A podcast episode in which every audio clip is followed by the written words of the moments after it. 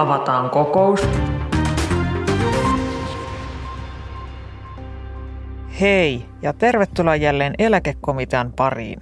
Tänään sukellamme alustatalouden maailmaan ja kysymme, kerryttääkö Diisentin bursan polkeminen darraisille hesalaisille työeläkettä ja millaista sosiaaliturvaa alustatalousmaailma vaatii. Meillä on tänään studiossa kaksi alustatalouden äärijärjestöä. Palvelualojen ammattiliiton lakimies Suvi Viltses edustaa toista. Tervetuloa Suvi. Kiitos. Ja toisessa nurkassa Voltin yhteiskuntasuhdejohtaja Olli Koski. Tervetuloa Olli. Kiitos. Jossain määrin puolueettomina tarkkailijoina toimimme minä Tuija Siltamäki sekä ETK-lakiasioista vastaava johtaja Karoliina Kiuru. Tervetuloa Karoliina. Kiitoksia. Tervetuloa mukaan kaikille ja hyökätään asialistan kimppuun. Esityslistan kohta yksi.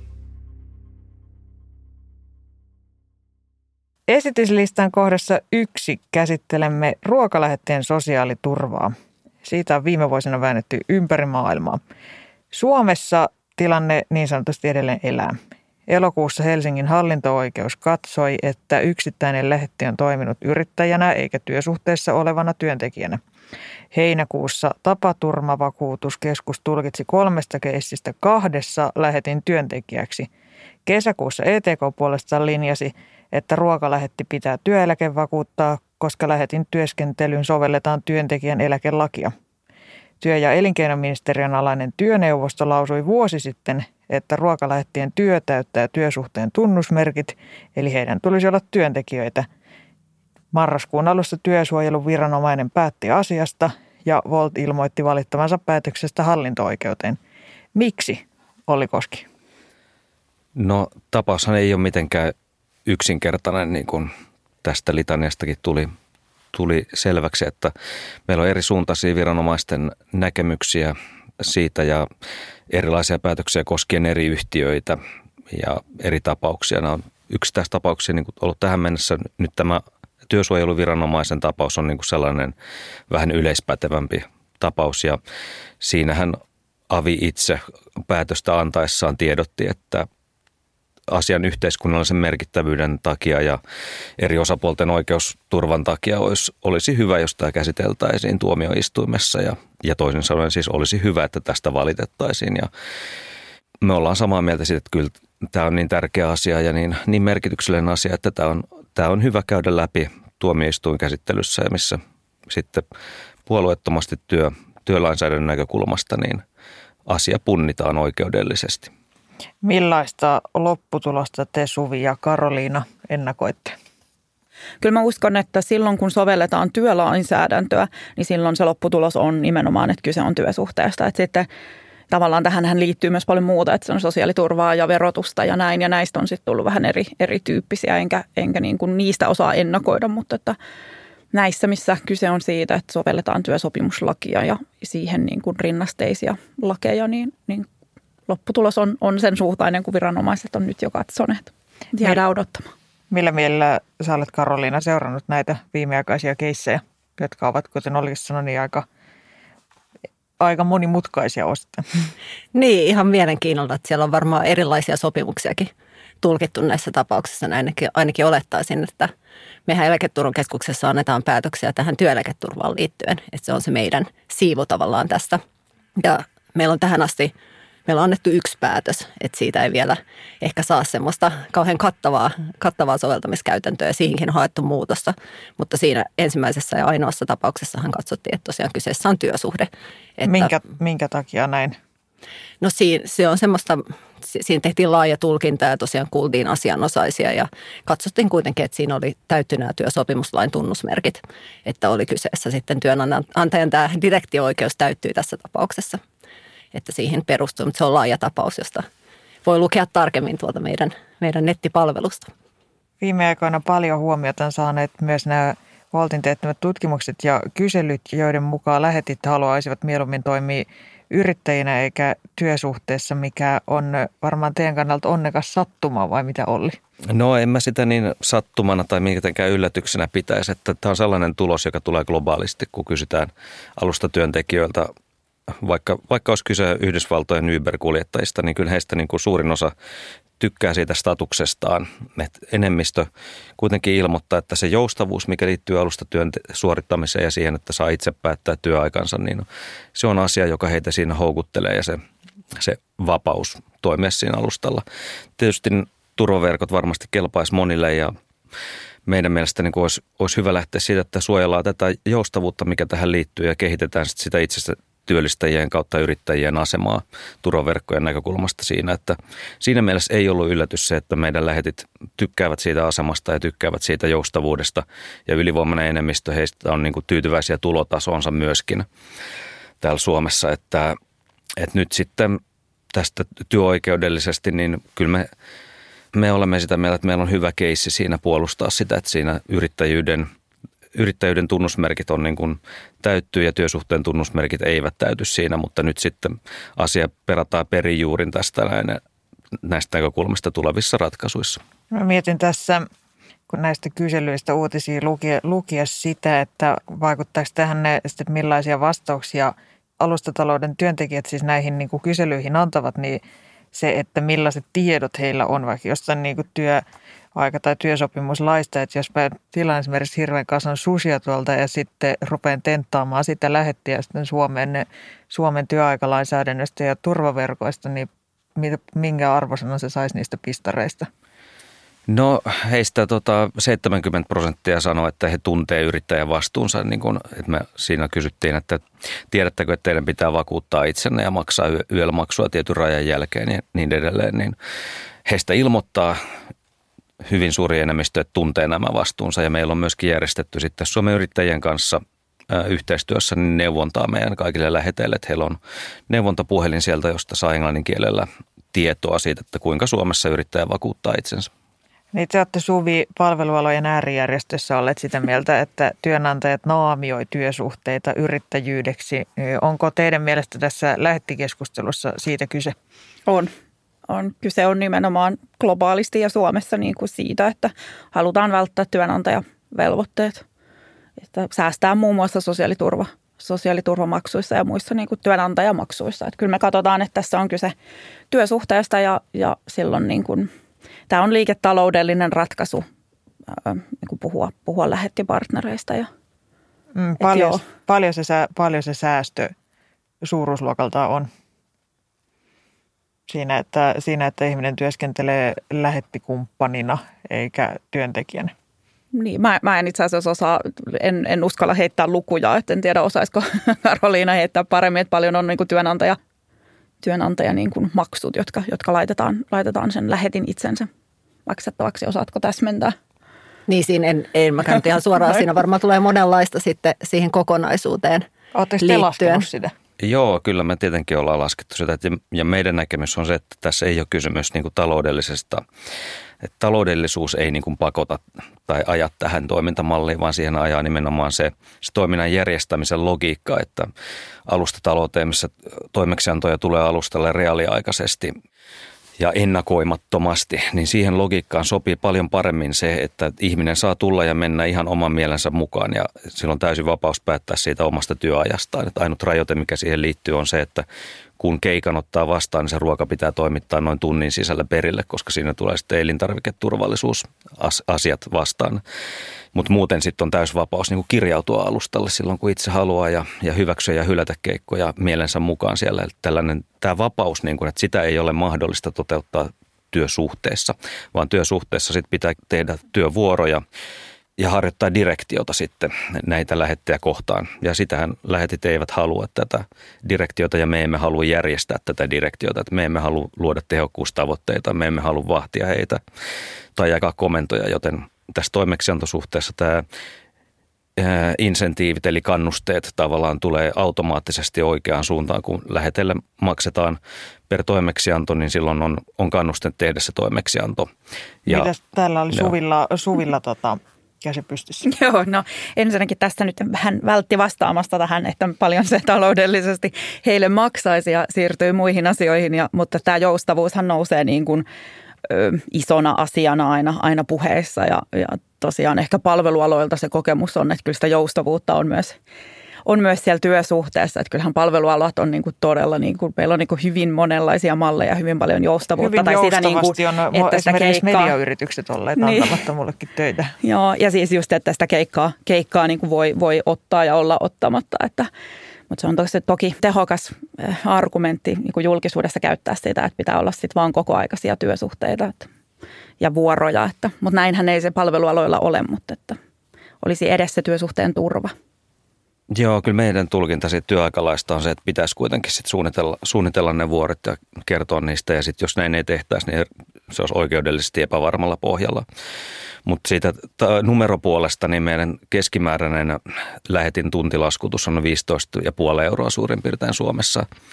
Ja sitten siitä, mikä nyt olisi työ, työ, työ täällä YEllä työtulon osuus niin kuin vastaavan tyyppisessä työssä, niin Tessin mukaiset palkat on noin 10 euroa tunnissa. Eli jos sanotaan, että tästä 10 euroa tunnissa olisi sitten se työn osuus tavallaan, niin sitten siitä eläkemaksuprosentti ehkä 20, mitä se on, 24? Neljä. Niin, 24 mm. prosenttia tästä 10 prosentista, 2,4 euroa.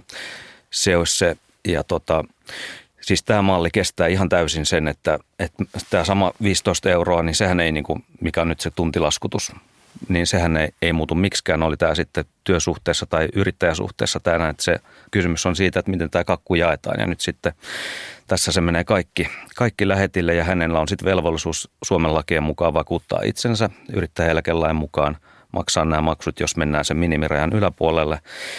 Mutta, mutta jos oltaisiin työsuhteessa, niin sitten toiminnan järjestäminen olisi toki vaikeampaa. Meillä olisi paljon vähemmän näitä lähettejä ja heillä olisi nämä työvuorot ja direktiot, mutta kyllä nämä maksut pystyttäisiin hoitamaan edelleen ja toiminta pyörisi. Kiitos. Me, me siirrymme nyt esityslistalla eteenpäin esityslistan kohtaan kaksi ja olemme keskustella siitä, tarvitaanko työntekijän ja yrittäjyyden rinnalle sosiaaliturvaan kolmas kategoria –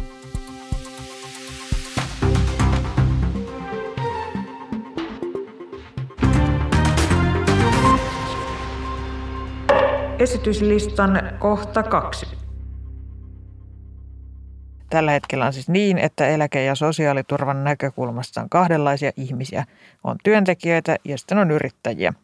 Todellisuudessa on kuitenkin sitten iso joukko ihmisiä, joiden ne työurat ei ihan yksiselitteisesti mene kumpaankaan kastivalla. Vähän ne liikutaan ehkä näiden kategorioiden välillä samaan aikaan tai vuoron perään, että ruokalähettien lisäksi tuttuja esimerkkejä saattaisi olla freelance-toimittajat, apurahataiteilijat ja muut hampuusit.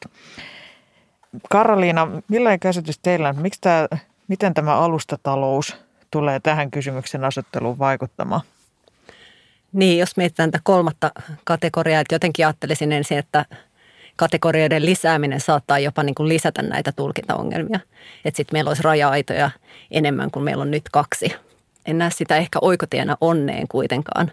Mutta jos mietitään niin kuin eläketurvaa, niin meillähän on niin kuin julkisella sektorilla nyt jo esimerkki tämmöisestä kolmannesta kategoriasta. Mikä että se sitä on? Niin kuin Suomessakin löytyy. Eli tavallaan jos julkisella sektorilla tekee töitä, niin sehän oikeuttaa aina eläkkeeseen. Että siellä on tosiaan, että jos, jos ei ole työsuhteessa ja jos ei ole tätä yölvakuutusta ottanut, että jää juuri esimerkiksi tämän alarajan alle, niin, niin silloinhan niin kuin tavallaan se julkisen sektorin työnantaja sitten huolehtii siitä niin kuin työntekijästä. Suvi, mie, miltä PAMin näkökulmasta näyttää, olisiko kolmannesta kategoriasta enemmän hyötyä vai haittaa?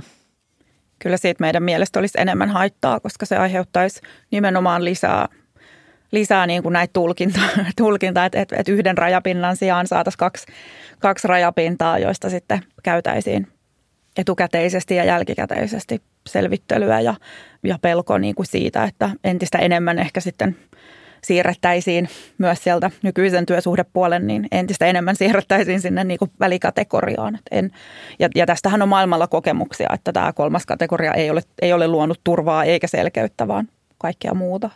Niin ehkä vielä täsmentäisi just, että julkisen sektorinkin ratkaisu koskee vain niin kuin eläketurvaa, että sehän ei tuo sitten sitä muuta kokonaisuutta, mikä on sitten kuitenkin tärkeä varmaan mm. siinä, siinä sen työtä tekevän kannalta.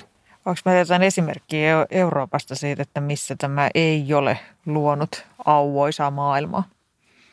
Ja siis Britanniassa on tällainen niin kuin työlainsäädännön puolella tällainen worker, joka sitten myös heijastuu sosiaaliturvaan, eli tämmöinen kolmas kategoria, joka, joka kansainvälisten niin kuin tutkimusten mukaan on luonut epävarmuutta. Mikä on oli sinun näkökulmasi kolmanteen kategoriaan? No, se Kuulostaa on mun- jotenkin dramaattiselta.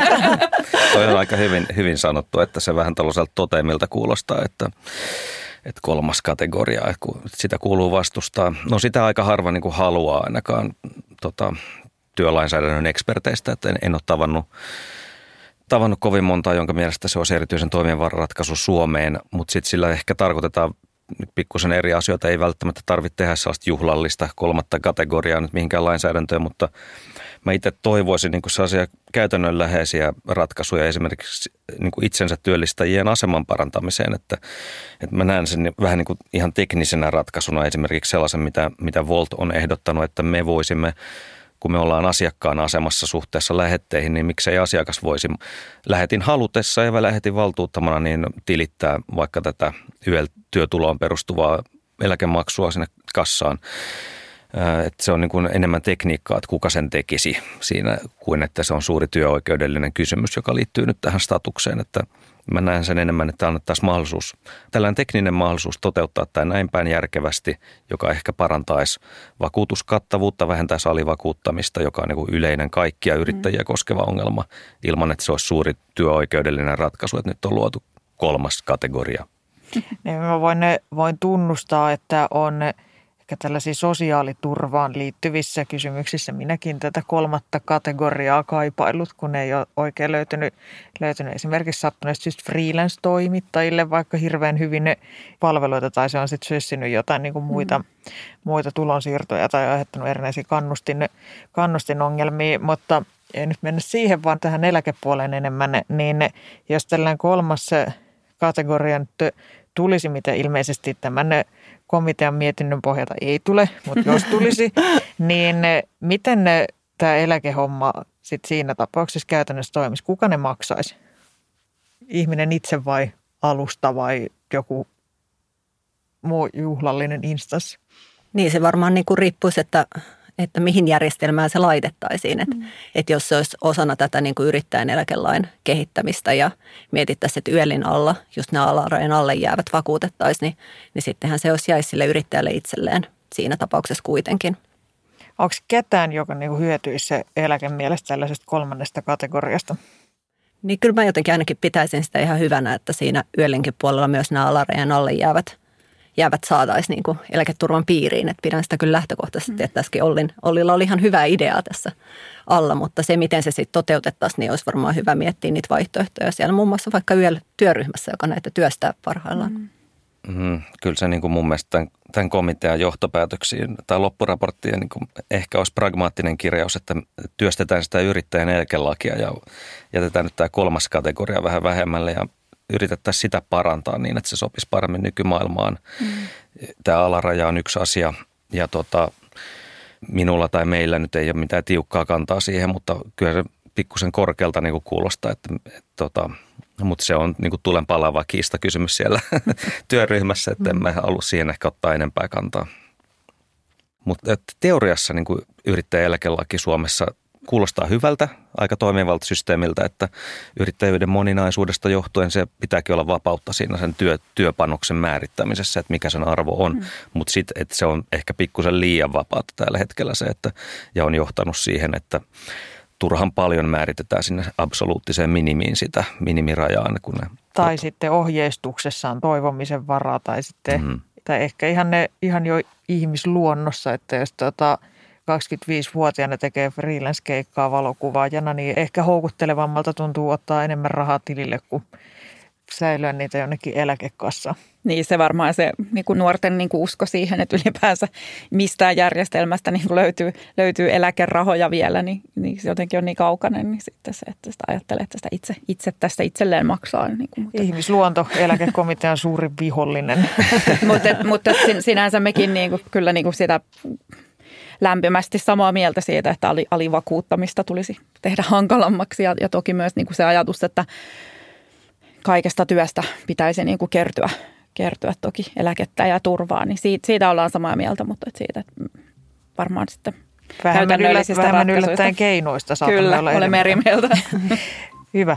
Meidän täytyy nyt mennä eteenpäin, siirtyä esityslistan kolmanteen kohtaan, jossa käymme sosiaali- ja terveysministeri Hanna Sarkkisen kimppuun. Kuuntelet eläkekomitean kokousta.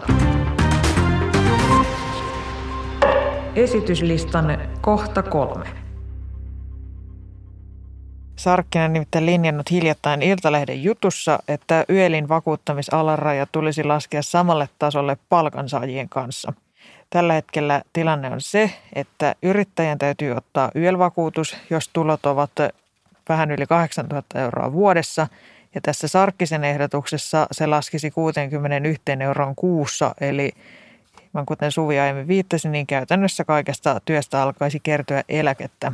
Mitä te komitean jäsenet olette tästä Sarkkisen ehdotuksesta mieltä?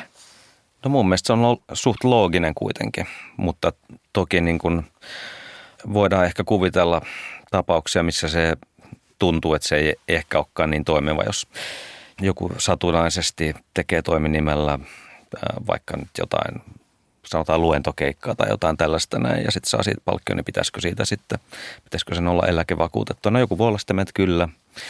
Ja tota, mutta että ehkä se totuus on, voi olla jossain sen 61 ja tämän 8 tonnin välissä. Se on toimiva ratkaisu, että pääasiassa joku parannus ehkä saada tähän, mutta tässä voi olla parempia näkemyksiä. niin, mitä mieltä olet Karolina? Kyllä mä niin kuin olen tämmöisen kattavan eläkejärjestelmän niin kannattaja ja olen sitä mieltä, että meillä on Suomessa hyvä eläkejärjestelmä, että mahdollisen monen ja monenlaisella työllä pitäisi päästä sen piiriin. Et siinä mielessä mun mielestä kuulostaa hyvältä ajatukselta. Mutta toki kun on pieniä ansioita, niin, niin se ratkaisun pitäisi olla aika kevyt, ettei tule kauhean byrokraattista.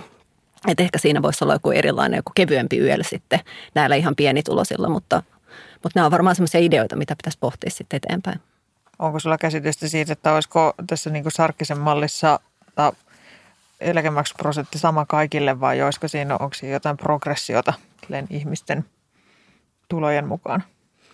Varmaan siinä voisi olla niin kuin ainakin erilaista mallia, että mihin se sitten vaikuttaa, että olisiko se se, että saataisiko ne tulot ehkä suoraan jostain rekisteristä, että se olisi semmoinen niin kuin helposti toimeenpantavissa ja sillä tavalla niin kuin ei, ei olisi niin paljon kustannuksia, vai olisiko se eläkemaksuprosentti sitten erilainen, niin ne on varmaan sellaisia asioita, mitä voisi siinä miettiä. Tota, siis Sarkkinen on ne perustellut tätä sillä, että tämä korjasi ainakin osan sellaisesta alustatalouden ja laskutuspalveluyritysten kautta tehtävän yrittäjätyön sosiaaliturvasta ja vakuuttamisista, että hän kommentoi, kommentoi Iltalehdessä siis näin, että hänen näkemyksensä pitkällä tähtäimellä on se, että riippumatta työnteon muodosta tulisi järjestelmän tarjota samanlainen turva.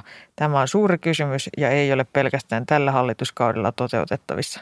Tämä on hyvä strategia sanoa, heittää suuri ajatus ja sitten sanoa, että ei sitä tällä hallituskaudella kyllä varmaan saada läpi. Mutta. Mm, eikö meillä on joku sosiaaliturvakomitea, joka istuu kahdeksan mm. vuotta tai jotain tällaista näin? Ei ehkä enää istu niin pitkään, mutta... Niin, sosiaaliturva-asioistahan on nyt laaja, laaja tätä. Soten jälkeen saatiin sotu, mm. joka nyt sitten tekee työtään. Että, että tietysti tässä on niin paljon muitakin kysymyksiä niin kuin sosiaaliturvassa kuin, kuin vaan tämä eläke. Mutta. Onko tässä vaiheessa vielä lisää puheenvuoroja? Muut esille tulevat asiat.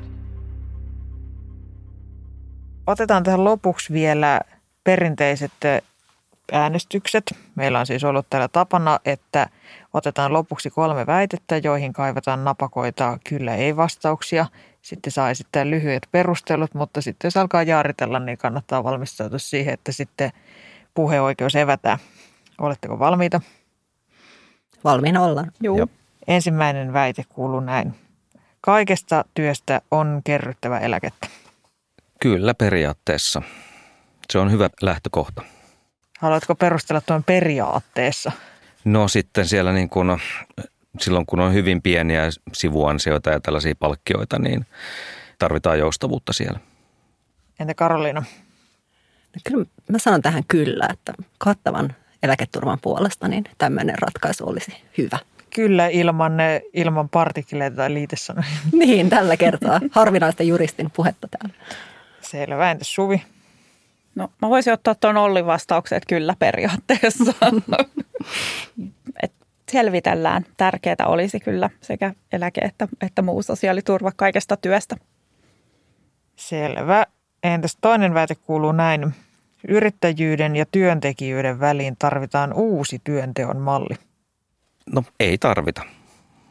kyllä mun mielestä niin kuin voidaan tulla toimeen tällä dualistisellakin mallilla, mutta yrittäjyyttä on monenlaista, niin kuin työsuhteessakin olemista. Selvä. Entäs Karoliina? No mä sanoisin kanssa tähän, että, että ei tarvita, niin kuin ehkä kävi tuossa aiemmin jo ilmi. Että mä olen sitä mieltä, että kyllä me, me pystytään nämä, nämä tapaukset, mitä nyt on ollut tässä esillä ja ruokalähettienkin tilanne ratkaisemaan kyllä tällä nykyiselläkin lainsäädännöllä. Että nyt tarvitaan vaan, vaan sitä oikeuskäytäntöä, tavallaan tulkintalinjaa, niin tälläkin päästään eteenpäin. Selvä. Suvi? Ei tarvita. Vastasinkin tuossa aikaisemmin. Tämä, tämä monumentaalinen kolmas kategoria ei ole tarpeen. Tota, joo, Olli sanoi hyvin, että, että yrittäjyyttä on monenlaista ja työntekoa on monenlaista, mutta että sanoisin, että nämä uudetkin ja niin kuin itsensä työllistäjät saadaan kyllä niin kuin jompaan kumpaan kategoriaan ja sitä vaan selkeytettyä. Ja ei tarvita uutta, vaan, vaan sitä, että kaikki, kaikki tietäisivät kumpaan kuuluvat. Perutaan siis kolmannen kategorian paraati. Entäs kolmas väite? Ihmisillä on oikeus itse päättää, onko yrittäjä vai ei. Muu on yhteiskunnan holhoamista. No tämä on aika vaikea. No siis periaatteessa totta kai pitää olla yrittäjän vapaus ja se on ILOonkin konventiossa, että on myös mahdollisuus olla itsensä työllistäjä ja työllistää itsensä ilman työsuhdetta. Mutta sitten tietysti on tämä tota, työlainsäädäntö on pakottavaa, että, että siinä taas mielipide ei niin kuin vaikuta siihen tulkintaan. Mutta sen pitää olla, sanotaan näin, että yrittäjyyden pitää olla mahdollista ja sen pitää olla mahdollista myös alustataloudessa. Minun mielestä ei voida sellaista lakia tehdä, että yrittäjyys on mahdotonta alustataloudessa. Kyllä vai ei, toisin sanoen. Ihmisellä pitää olla oikeus olla yrittäjä, kyllä. Selvä. Karoliina? No, täytyy nyt tähän kyllä ihan, ihan virankin puolesta vastata, että ei, että meillä on tätä pakottavaa lainsäädäntöä, joka sitten loppupeleissä kuitenkin määrää sen, että onko työsuhteessa vai yrittäjä. Ja sitä toki vähän joudutaan tulkitsemaan, mutta ei. Etkä pidä sitä yhteiskunnan holhoamisena? En pidä, että kyllä mun mielestä meillä pitää olla, olla tämmöistä lainsäädäntöä ja, ja se tuo paljon hyviäkin asioita meille tähän yhteiskuntaan. Suvi? Ei. Eli pakottava lainsäädäntö on luotu heikomman osapuolen suojaksi ja mun mielestä se ei ole holhoamista, vaan tota, tarpeellista lainsäädäntöä. Ei ole mielipidekysymys. Kiitos tästä tuota reppasta alustatalouskeskustelusta palvelualojen ammattiliiton lakimies Suvi Vilches. Kiitos. Voltin yhteiskuntasuhdejohtaja Olli Koski. Kiitos. Ja ETK lakiasioista vastaava johtaja Karoliina Kiuru. Kiitos. Minä olin Tuija Siltamäki ja eläkekomitean muut istunnot löydät Spotifysta ja osoitteesta etk.fi. Ensi kerralla unelmoidaan täydellisestä uuden ajan eläkejärjestelmästä ja se onkin tällä erää eläkekomitean viimeinen jakso. Kuulemiin siihen asti.